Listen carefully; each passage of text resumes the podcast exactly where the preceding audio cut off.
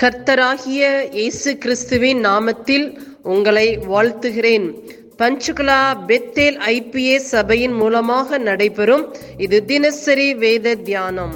இந்த தியானத்தை கேட்கிற உங்கள் மேல் கர்த்தர் தமது முகத்தை பிரசன்னமாக்கி சமாதானம் கட்டளையிட கடவர். காட் பிளஸ் யூ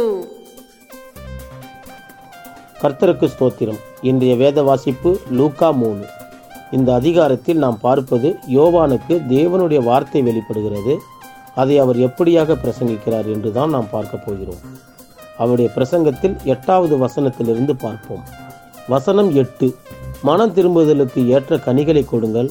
ஆபிரகாம் எங்களுக்கு தகப்பன் என்று உங்களுக்குள்ளே சொல்லத் தொடங்காதீர்கள். தேவன் இந்த கல்லுகளினாலே ஆபிரகாமுக்கு பிள்ளைகளை உண்டு பண்ண வல்லவராய் இருக்கிறார் என்று உங்களுக்கு சொல்லுகிறேன். யோவானுடைய செய்தி மனம் திரும்புதலை பற்றி சொல்கிறது.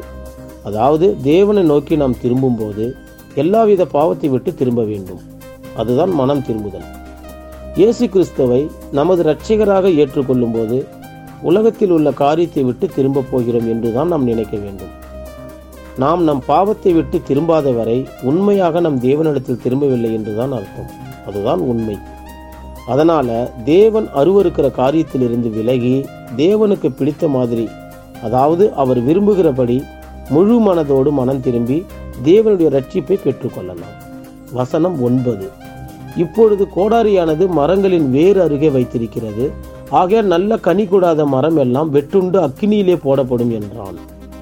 அதாவது நல்ல கனி கொடுக்கிறவர்களாக நாம் இருக்க வேண்டும். தேவன் நம்மள வேணாம்னு அக்னியில போடுகிற மாதிரி நாம் இருக்கக்கூடாது. நம்மளால் நாலு பேருக்கு பிரயோஜனம் இருக்கணும். நம்மால் முடிந்த வரைக்கும் நாலு பேருக்காவது சுவிசேஷம் சொல்ல வேண்டும்.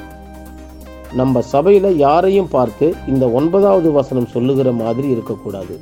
அதற்கு மாறாக நாம் அனைவரும் நல்ல கனி கொடுக்கிறவர்களாக இருப்போம். வசனம் பதினொன்று. அவர்களுக்கு அவன் பிரதியுத்தரமாக இரண்டு அங்கிகளையுடையவன் இல்லாதவனுக்கு கொடுக்க கடவான்.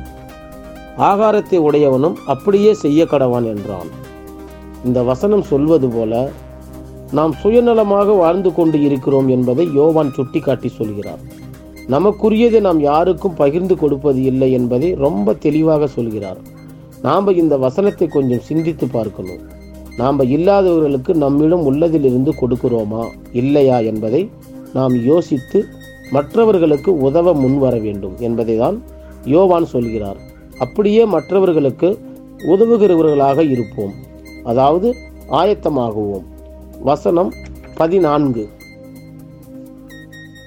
போர்ச்சியவகரும் அவனை நோக்கி நாங்கள் என்ன செய்ய வேண்டும்? என்று கேட்டார்கள். அதற்கு அவன் நீங்கள் ஒருவருக்கும் இடுக்கண் செய்யாமலும் பொய்யாய் குற்றம் சாட்டாமலும் உங்கள் சம்பளமே போதுமென்று இருங்கள் என்றான்.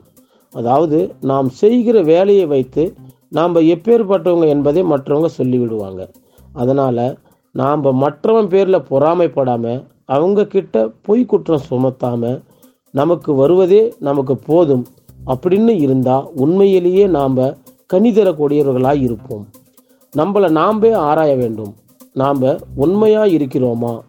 நாம் எல்லா விஷயத்திலும் கரெக்டாக இருக்கிறோமா என்று இருந்துட்டால் நம்மளை பார்த்து மற்றவர்கள் ஆண்டவரை பற்றி அறிந்து கொள்ள வாய்ப்பு கொடுப்போம். இந்த அதிகாரத்தை முழுவதும் தியானிப்போம். கர்த்தர் நம் அனைவரையும் ஆசீர்வதிப்பாராக. இயேசுவின் நாமத்தினாலே இந்த வசனத்தை கேட்கிற ஒவ்வொருவரையும் நீர் ஆசிர்வதிப்பீராக.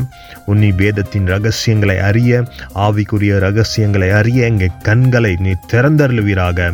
இயேசுவின் மூலம் ஜெபம் கேளும் நல்ல பிதாவே ஆமேன்.